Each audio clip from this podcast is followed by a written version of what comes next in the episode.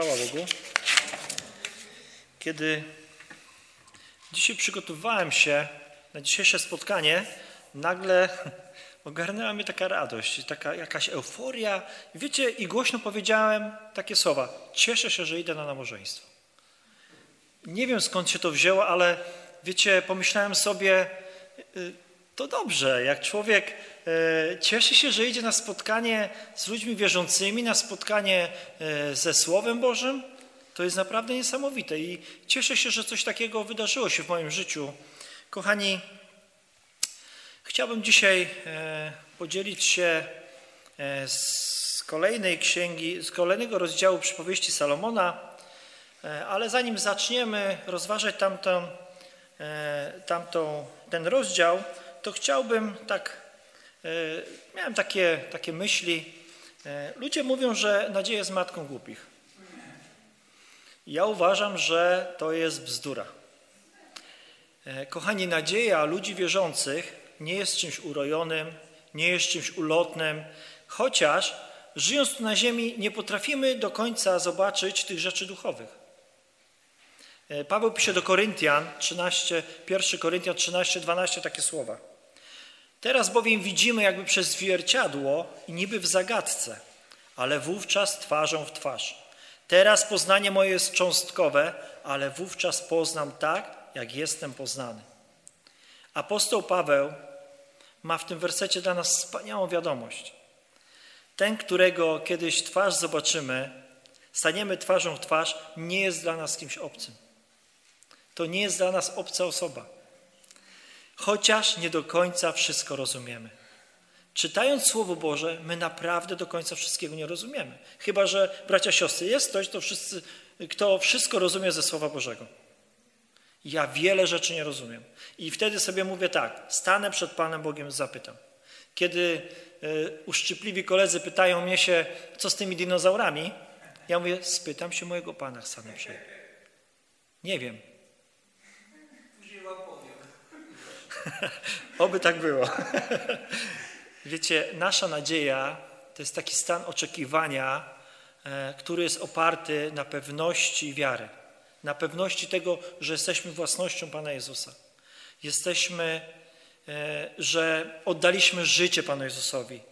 Przecież to, co się działo w naszym życiu po nawróceniu, to jest, to jest namacalne. To jest niesamowite.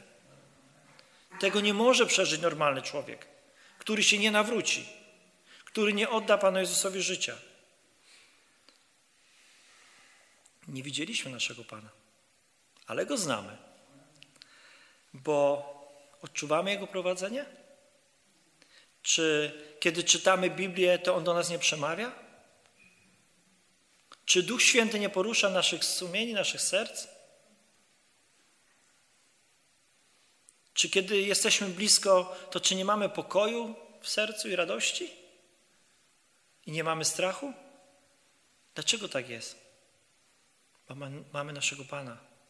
Bo On oddał za nas swoje życie, zmartwychwstał, On żyje i opiekuje się nami. On cały czas jest blisko. Wiecie, rozwój duchowy każdej osoby wierzącej jest uzależniony od poznania Pana Jezusa. Zobaczcie, jak to jest z ludźmi. Rodzi się mały człowiek, jest niemowlaczkiem, potem rozwija się, wzrasta, z czasem staje się młodzieńcem, potem dorosłym mężczyzną. E, nie ma czegoś takiego, że urodzi się niemowlę, od razu jest dorosłym. Nie ma czegoś takiego. To się odbywa stopniowo, w miarę nabywania e, takiej psychicznej dojrzałości i fizycznego rozwoju. I wiecie, tak samo jest, e, taki sam proces odbywa się w życiu chrześcijanina. Chrześcijanin też musi karmić się mlekiem, potem e, już poważniejszy pokarm, a potem karmić się Słowem Bożym. Paweł pisze do Efezjan 4:13 aż dojdziemy wszyscy jedności wiary, poznania Syna Bożego, do męskiej doskonałości, dorośniemy do wymiarów pełni Chrystusowej. Z tą różnicą, że my, e, że naszym pokarmem nie jest jedzenie, ale Naszym pokarmem i siłą wzrostu jest sam Pan Jezus. To jest taki przywilej. I stopniowo z dnia na dzień człowiek wierzący, który trwa w Bogu, powoli wzrasta. Powoli wzrasta w poznaniu Boga e, i karmi się tą mocą, która płynie z Jego słowa. Dlatego tak ważne jest, aby codziennie czytać i rozważać Biblię. I dzisiaj też będziemy się karmić Słowem Bożym, e, zawartym w czwartym rozdziale przypowieści Salomona. I chciałbym przeczytać pierwsze dziewięć wersetów. Słuchajcie, synowie, pouczenia Ojca. Zwróćcie na nie uwagę, abyście się nauczyli rozumu. Podaję wam dobrą naukę, nie gardźcie moim wskazaniem. Gdy jeszcze byłem synem u mojego ojca, jako miły jedynak pod opieką mojej matki, pouczał mnie i mówił do mnie, niech się Twoje serce mocno trzyma moich słów, przestrzegaj moich przykazań, a będziesz żył. Nabywaj mądrości, nabywaj rozumu, nie zapominaj słów moich ust i nie uchylaj się od nich. Nie zaniechaj jej, a będzie cię strzegła, ukocha ją, a zachowa cię. Początek mądrości jest taki, nabywaj mądrości, za wszystko, co masz, nabywaj rozumu. Cenią sobie wysoko, a ona zapewni ci szacunek, obdarzy cię czcią, gdy ją otoczysz miłością. Włoży na twoją głowę ozdobny wieniec, obdarzy cię wspaniałą koroną. Wiele rzeczy, o których dzisiaj będziemy mówić, będzie się pokrywało e, z tym, co rozważyliśmy w rozdziale trzecim, ale myślę, że to nie będzie nam w niczym przeszkadzać. E, wręcz przeciwnie, utrwalimy sobie niektóre rzeczy. Myślę, że bardziej zakorzenią się w naszych sercach, w naszych umysłach.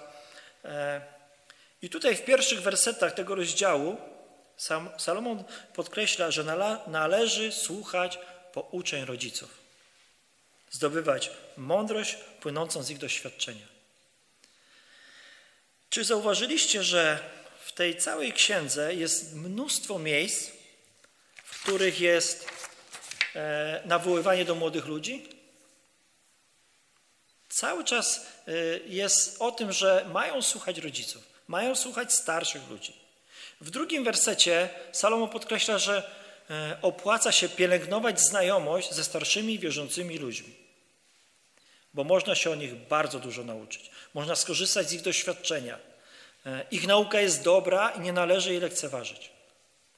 Wiecie, ta nauka szczególnie ważna jest w dzisiejszych naszych czasach, gdzie szacunek dla rodziców i w ogóle dla osób starszych zanika.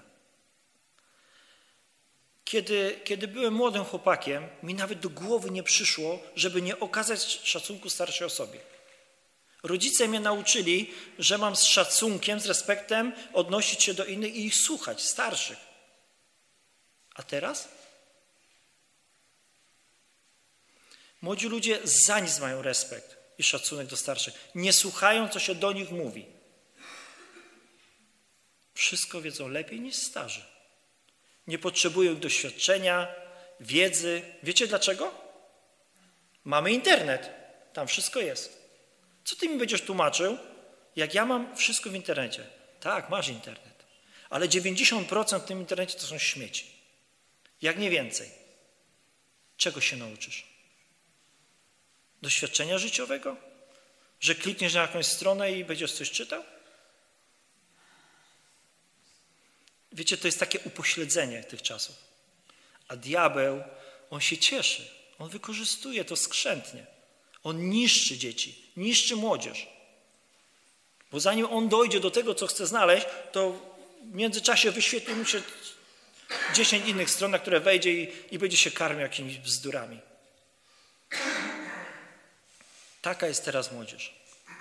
Odnosi się, e, tak się odnosi do tych ludzi, że, że to dramat. Kiedyś szedłem e, chodnikiem, przede mną szły dwie młode dziewczyny, jedna wysmarkała się i rzuciła chusteczkę. Aż się we mnie zagotowało. I mówię, coś ci wypadło. Ona się na mnie patrzy. Ja mówię, no na co czekasz? Gdzie masz śmietnik? Obrażona była na mnie, bo starszy gość zwrócił jej uwagę, że ona rzuciła chusteczkę. Wiecie, dla mnie to jest nie do przyjęcia, że można zjeść batona i rzucić papier. A już palacze to już w ogóle, to jest mistrzostwo świata. Tam, gdzie stoi, tam rzuci. Jakich czasach przyszło nam żyć? To było nie do pomyślenia, jak byłem dzieciakiem. Jakiś starszy by podszedł i zaraz bym dostał w tył głowy. A jeszcze ojciec by w domu poprawił, jakbym się naskarżył. Tak było?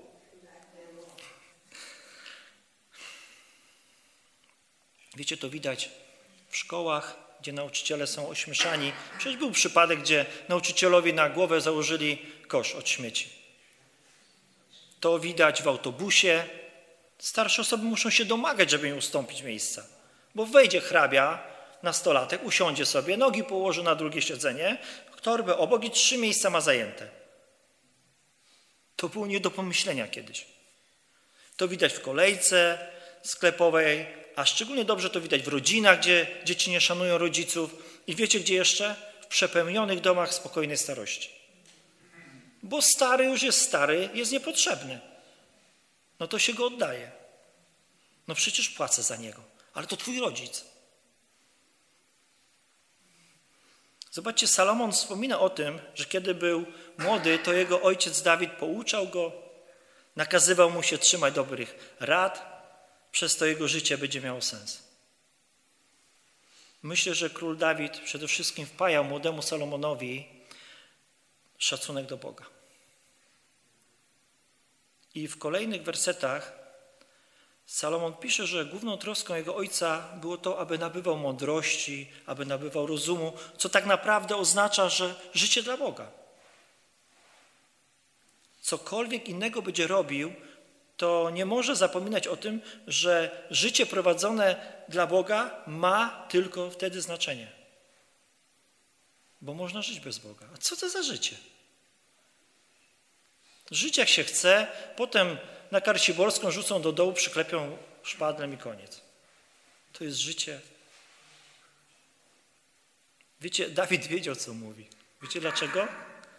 Bo on sam doświadczył, jak to jest, gdy odchodzi się od Boga. Jak kazał zabić Uriasza, jak zgrzeszył z Batrzebą, jak dostał kijem po plecach od Pana Boga. On dobrze wiedział. I to wszystko przekazywał synowi. W siódmym wersecie czytamy, początek mądrości jest taki, nabywaj mądrości i za wszystko, co masz, nabywaj rozumu. Wiecie, tu jest bardzo ważne przesłanie w tym wersecie. Wiecie, pierwszym krokiem w zdobywaniu mądrości jest odpowiednia motywacja. Mówiliśmy na którymś spotkaniu, że e, w życiu zazwyczaj otrzymujemy to, do czego dążymy, prawda? Ktoś sobie wymyśli, że za kilka lat będzie miał jakiś dom. To będzie odkładał, ciułał, brał następne prace, żeby tylko uzbierać te pieniądze. I tak, taka jest prawda, że jak sobie coś ustalimy, to jest możliwe, żeby dotrzymać sobie tej obietnicy. Więc powinniśmy za wszelką cenę dążyć do tego, aby nabywać rozumu i rozsądku. Ustalmy sobie, że będziemy nabywać rozumu i rozsądku ze Słowa Bożego. Pozwoli nam to wybierać między dobrem a złem, e, tym, co dobre, a tym, co nam zaszkodzi, tym, co duchowe, a tym, co cielesne, tym, co przemija, tym, co jest wieczne. A jakie będą tego konsekwencje? Dwa następne wersety. Ósmy, dziewiąty. Cenią sobie wysoko, a ona zapewni ci szacunek, obdarzy cię czcią, gdy ją otoczysz miłością. Włoży na twoją głowę ozdobny wieniec, obdarzy cię wspaniałą koroną. Kto by nie chciał dostać korony na głowę? Jeżeli mądrość nabyta ze Słowa Bożego będzie wydawać owoce w naszym życiu, zapewni nam to szacunek, czytamy tutaj. A jeżeli ją otoczymy dodatkową miłością, to obdarzy nas czcią. Tak pisze Salomon. Kochani, mądrość płynąca od Boga pokazuje nam moralne piękno. Jakie to jest abstrakcyjne w naszych czasach. Jakie to jest przeciwieństwo do życia w standardach tego świata. Czyste piękno moralne zanika. Coraz więcej ludzi, coraz więcej ludzi żyje niemoralnie. A w tym pomaga internet, media, w tym pomaga wiele rzeczy. I jest taki gość, który siedzi i tym wszystkim kieruje. Temu dam to, temu to i się cieszy z tego, że kolejna osoba zginie, zginie marnie. Czemu tak się dzieje? Bo wszędzie tam, gdzie się lekceważy Słowo Boże, to to nie będzie dobrze. Bo mądrość ludzka doprowadza do upadku i do destrukcji życia. Jeżeli człowiek żyje bez Boga, żyje sam sobie, wymyśla sobie, e, ustala sobie sam swoje życie, swoje priorytety, to niszczy siebie tak naprawdę. Dopiero mądrość nabyta od Boga, połączona z miłością, daje człowiekowi pełnię pięknego życia. Ja nie wiem, co ja bym teraz robił, gdybym się nie nawrócił. Może bym już nie żył. Tak sobie ostatnio myślałem. Jaki Pan Bóg jest kochany. My, my nie zdajemy sobie sprawy z tego czasami, że, że nawrócenie uratowało nam życie, że dało nam to piękno życia, że cieszymy się z najmniejszych rzeczy. Cieszymy się, że idziemy na spotkanie. Czy ja kiedykolwiek cieszyłem się, że idę do kościoła? Jak byłem ministrantem? No nie no, babcia kazała, to szedłem. Może następne wersety, dziesiąty, dwunasty. Słuchaj, synu mój, przyjmij moje słowa, będziesz żył długie lata. Uczę cię mądrości, wiodę cię torami prawości. Gdy, gdy pójdziesz, twój krok nie będzie skrępowany, a gdy biec będziesz, nie potkniesz się. Ciekawe słowa Salomon kieruje do syna. Jeżeli będzie go słuchał, to co będzie? Długo żył.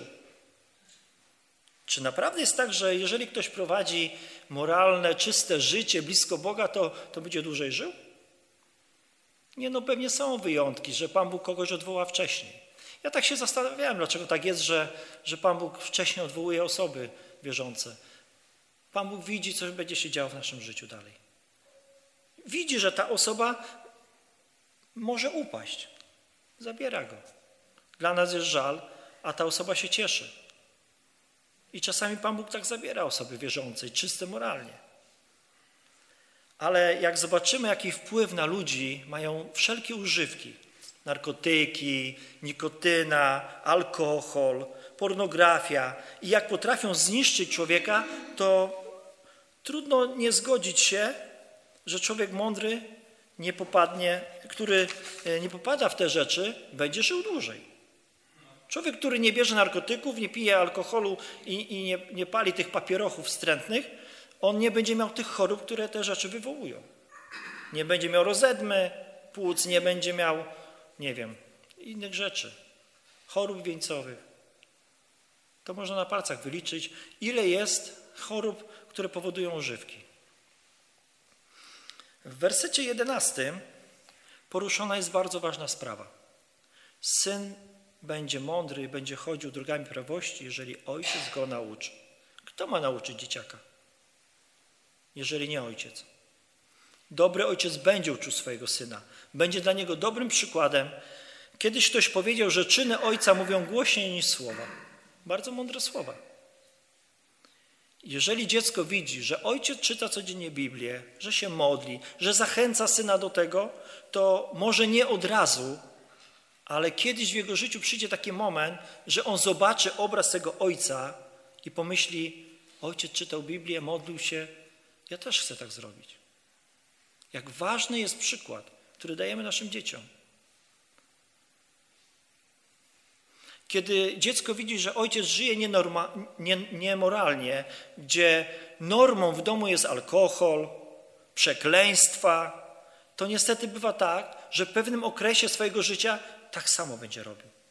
Y, czytałem, że psychologowie nie do końca wiedzą, dlaczego tak się dzieje, że e, często się tak dzieje, że dzieci wychowane w rodzinach patologicznych, y, które przeżywają tam piekło, e, które widzą upadek swoich rodziców, obiecują sobie, że więcej tego nie będą robić, w pewnym momencie same tak robią. Ja wiem, dlaczego tak jest.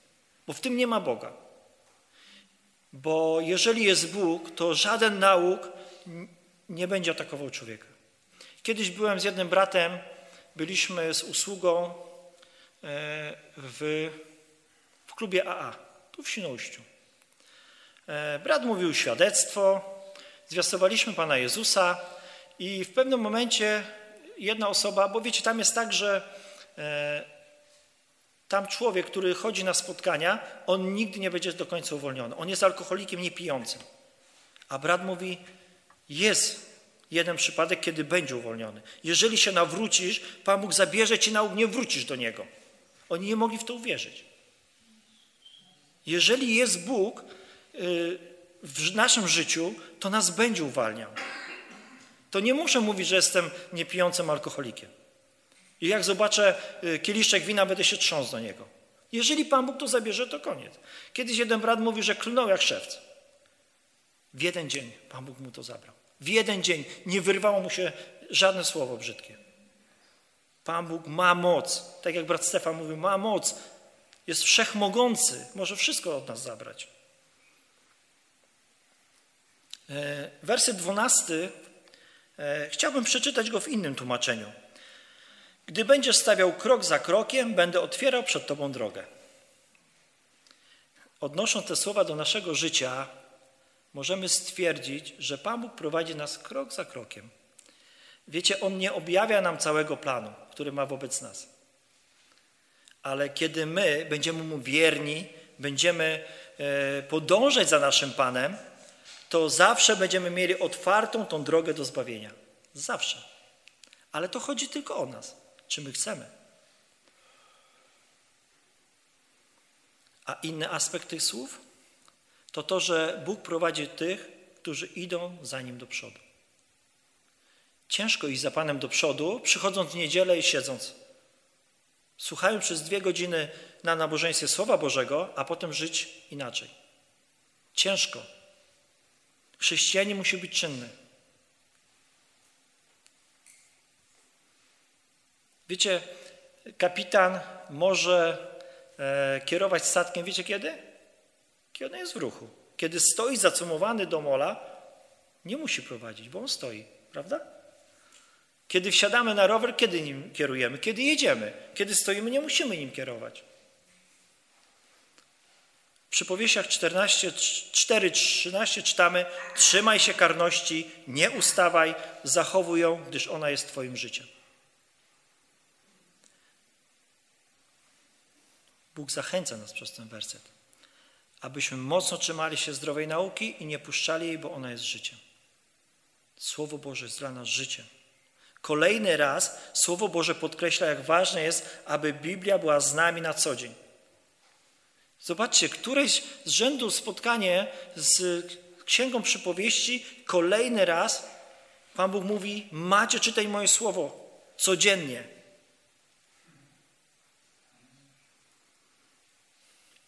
Ale wiecie, jest tak, że my e, chyba zapominamy czasami, e, kto kierował ludźmi piszącymi Biblię. Traktujemy ją jak zwykły poradnik dla naszego życia. Więcej, my w, nim, w tym poradniku znajdujemy błędy do, co do nas. Pan Bóg się chyba pomylił. To nie jest do mnie. I chcemy robić korektę. Wiecie, Biblię pisali ludzie pod kierownictwem Ducha Świętego. Wszystko, co zawiera, jest przez tego Ducha natchnione. Nie wolno nic ujmować ani nic dodawać tylko przyjmować te słowa tak, jak są z modlitwą. 2 Tymoteusza 3, 16, 17. Całe pismo przez Boga jest natchnione, pożyteczne do nauki, do wykrywania błędów, do poprawy, do wychowywania w sprawiedliwości, aby człowiek Boży był doskonały, do wszelkiego dobrego dzieła przygotowany. To jest do każdego z nas. I tutaj, aby człowiek Boży, wstawcie swoje imię. I wtedy będzie dobrze. Objawienie 22, 18, 19 to są bardzo ważne słowa. Co do mnie, to świadczę każdemu, który słucha słów proroctwa tej księgi, jeżeli ktoś dołoży coś do nich, dołoży mu Bóg plag opisany w tej księdze. A jeżeli ktoś ujmie coś ze słów tej księgi proroctwa, ujmie Bóg z działu jego z drzewa żywota i ze świętego miasta opisanych w tej księdze. Te słowa najczęściej odnosimy do jakichś sekt, do jakichś pseudokościołów, ale one dotyczą nas. Bo my czytając Słowo Boże, czasami sobie coś wyrzucamy, co nam nie pasuje. Albo dodajemy od siebie. Po co?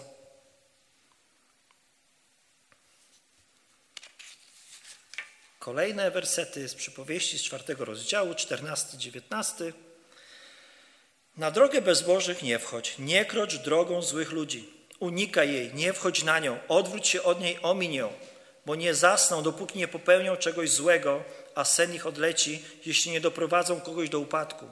Bo chleb, który jedzą, to chleb bezeceństwa, a wino, które piją, to gwałt.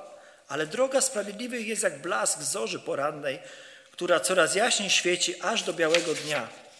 Droga bezbożnych jest jak ciemna noc, nie wiedzą, na czym mogą się potknąć. Te wersety przestrzegają nas przed złym towarzystwem, przed tym, aby nie przyłączać się do złych ludzi. Wiecie, tak sobie pomyślałem, że kiedy pojawiają się na naszej drodze ludzie przewrotni, niemoralni, czyli po prostu źli ludzie, to nie powinniśmy się z nimi zadawać. Jeden przypadek, kiedy chcemy im zwiastować Ewangelię. Jeżeli chcą słuchać Ewangelii, to mówmy im o Panu Jezusie. Ale kiedy będziemy zwiastować i zauważymy, że oni nie chcą tego słuchać, to odsuńmy się od nich. Zejdźmy im z drogi, zerwijmy kontakt z nimi, ale cały czas walczmy o nich w modlitwie. To nie jest tak, że my ich skreślamy. Pan Bóg nikogo nie skreśla. My możemy nie zadawać się z takimi ludźmi, ale możemy się o nich modlić. A może przyjdzie ten czas, kiedy oni, oni przyjdą skruszeni. Bo wiecie, my, my czasami mamy tak, że są osoby, które on nigdy się nie nawróci. On nie ma szans. Prawda? I nie modlimy się o taką osobą, no bo przecież jak? Taki grzesznik, on nigdy się nie nawróci. Jakby Stalin, Hitler się nawrócili, też by byli zbawieni. To tylko my tak oceniamy. Wiecie, może droga życia tych ludzi jest ciekawa, może jest intrygująca, może przynosi jakieś korzyści materialne, ale wiecie, co jest ich metą? Śmierć. Dlatego nie warto wchodzić na ich drogę. I tutaj też ciekawe rzeczy w następnych tych wersetach. Kiedy człowiek da się wciągnąć takie towarzystwo, e, to może być pewny tego, że nie zasną, dopóki nie wplączą go w jakąś brudną sprawę. No bo jak się wejdzie między wrony, to tak jak one. Salomon mówi nawet o tym, że jeżeli kogoś nie doprowadzą do upadku, to, to nie będą mogli spać.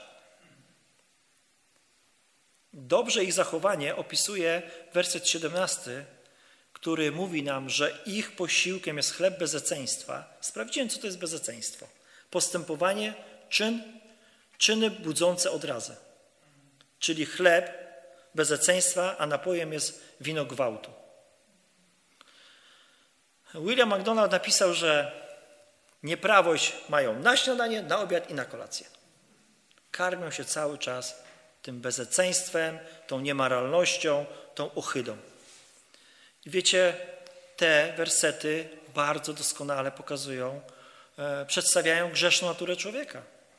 Tacy jesteśmy. Dopóki Pana Boga nie, człowiek nie przyjmie do swojego serca, to właśnie taki jest.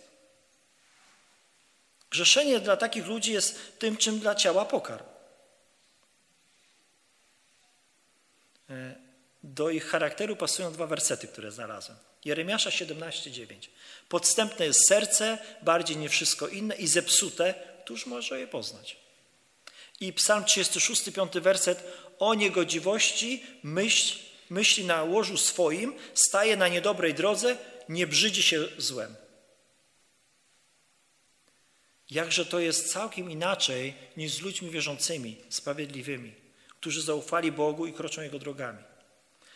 Salomon pisze, że jej życie jest jak blask zorzy polarnej. Nigdy nie, nie widziałem zorzy polarnej, ale czytałem, że to jest coś pięknego, że to jest niesamowite widowisko. Ścieżka życia takich ludzi cały czas staje się jaśniejsza i lepsza. W Joba 11:17 czytamy i jaśnieje, jaśniejsze niż południe wzejdzie ci życie, a choćby ciemność zapadła, będzie ona jak poranek. Piękne słowa. I dalej tutaj Salomon pisze, że ludzie bezbożni, którzy za nic mają Boga, swojego Stworzyciela, potykają się w ciemności. Nawet nie wiedzą o co. Nawet nie wiedzą o co. Przypowieści 13, 9. Światłość sprawiedliwych jaśnieje, lecz lampa bezbożnych gaśnie. Nawet dlatego warto się nawrócić, żeby iść w światłości się nie potykać. No bo człowiek wierzący nie będzie się potykał, bo cały czas ma światło Jezusa przed sobą. To światło go prowadzi. A bezbożny? Kto ma mu oświetlać tę drogę? Diabeł gasi wszystkie świeczki nawet.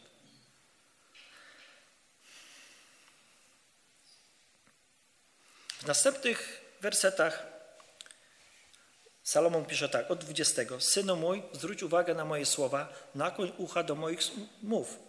Nie spuszczaj ich z oczu, zachowaj je w głębi serca, bo są życiem dla tych, którzy je znajdują, lekarstwem dla całego ich ciała. I znów król Salomon e, prosi syna, aby z uwagą przysłuchiwał się jego mądrej nauce. Te słowa są też skierowane do każdego z nas. Do każdego z nas, nie tylko do, do jego synów.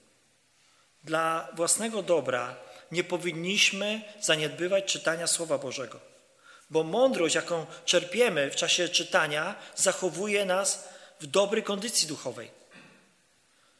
I wiecie co? Tutaj Salomon pisze, że tą mądrość mamy gromadzić w naszym sercu. Że czytanie Słowa Bożego to nie ma być jakiś przykry obowiązek. Dobra, dzisiaj dwa rozdziały. Dobra, 10 minut jest ok. Nie. My mamy czytać, modlić się, rozważać to. I gromadzić w sercu. Sam Pan Jezus powiedział, słowa, które powiedziałem do was są duchem i żywotą. Są życiem. Te słowa są życiem dla nas. To jest lekarstwo dla naszej duszy, dla naszego ciała, bo ratuje nas od grzechu, od porządliwości, od niepotrzebnego stresu, a stres wywołuje choroby, które nas niszczą. Dlatego zobaczcie, jak ważne jest to, żeby cały czas trwać w Słowie Bożym.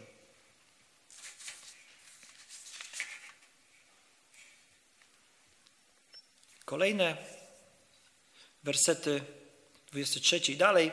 Czujniej niż wszystkiego innego strzeż swego serca, bo z niego tryska źródło życia. Oddal od siebie fałsz ust, trzymaj z daleka od siebie przewrotność warg. Niech Twoje oczy patrzą wprost, Twoje powieki niech będą zwrócone prosto przed siebie. Bacz na tor, po którym ma stąpać Twoja noga, niech będą pewne wszystkie Twoje drogi. Nie zbaczaj ani na prawo, ani na lewo, powstrzymaj swoją nogę od złego. Kochani, te wersety nawiązują, świetnie się komponują e, z fragmentem Słowa Bożego z Nowego Testamentu. Rzymian 12, 1, 2. Wzywam was wtedy, bracia, przez miłosierdzie Boże, abyście składali ciała swoje jako ofiarę żywą, świętą, miłą Bogu, bo taka winna być duchowa służba wasza. A nie, upadnia, nie upodobniajcie się do tego świata, ale się przemieńcie przez odnowienie umysłu swego, abyście mogli rozróżnić, co jest wolą Bożą, co jest dobre, miłe i doskonałe. Wersety z tych dwóch e, fragmentów apelują do nas, abyśmy oddawali siebie Bogu, całego. Nasze usta, nasze serca, stopy, wszystko ma należeć do Boga. William MacDonald napisał tak. Serce jest na pierwszym miejscu, bo reprezentuje życie wewnętrzne, umysł, myśli, motywacje, pragnienia. Umysł jest fontanną, z której tryskają czyny. Jeżeli fontanna jest czysta, strumień, który z niej wypływa, także będzie czysty. Jak myślimy, tacy jesteśmy. Tak jak myślimy, tacy jesteśmy. My nie znamy naszych myśli nawzajem. Kiedyś brat Mirek Kulec w jednym kazaniu powiedział, że co to by było, jakby każdy dostał taki głośniczek tutaj na ramię i by było słuchać jego myśli. Ale byśmy się nasłuchali. Ale byśmy zmienili zdanie o niektórych ludziach. Jakby ludzie zmienili zdanie o nas, co tam się w środku dzieje w tej głowie. Ale wiecie, kiedy staniemy przed Panem Bogiem, On nam to wszystko pokaże, o czym myśleliśmy. Wtedy się będziemy wstydzić. Wtedy nie będzie wiadomo, gdzie, gdzie oczy schować. Wtedy będziemy żałować tego wszystkiego. Tutaj też Salomon pisze, aby odrzucić fałsz ust, który jest niczym innym jak mowa taka, taka mowa nieuczciwa, zwodnicza. Też pisze o przewrotności warg. Myślę, że to chodzi o takie rozmowy, które są pełne kłamstwa, takie nieszczere. E, a nasze oczy mają patrzeć na wprost. Na co mają patrzeć nasze oczy? Na jeden cel. Na Jezusa Chrystusa. Nasze oczy mają patrzeć. Wtedy nie będziemy zbaczać ani w lewo, ani w prawo.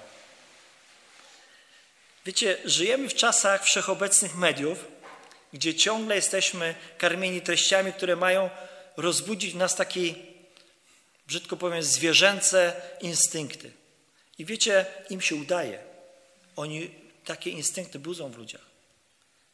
I dlatego my musimy utrzymywać nasz wzrok na Panu Jezusie. Bo my cały czas dostajemy jakieś inne obrazy. To nie jest tak, że, e, że jesteśmy obojętni na cokolwiek, co dociera do nas z zewnątrz. To nie jest tak. Wszystko w podświadomości gdzieś zostaje. Każdą rzecz, którą oglądamy. Jeżeli nie będziemy patrzeć na, na Pana Jezusa, na naszego Zbawiciela, to, to to wszystko będzie nas atakowało. To wszystko będzie pracować w naszej głowie. To wszystko będzie nas ściągać do dołu. Będzie nas tłamsić. Zacznie się strach, obawa.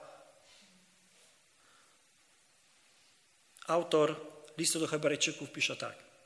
Patrząc na Jezusa, sprawcę dokończyciela wiary, który zamiast doznać należytej mu radości wycierpiał krzyż, nie bacząc na jego hańbę, usiadł na poprawicy tronu Bożego. Patrząc na Jezusa, sprawcę dokończyciela wiary. Mamy się patrzeć na Jezusa.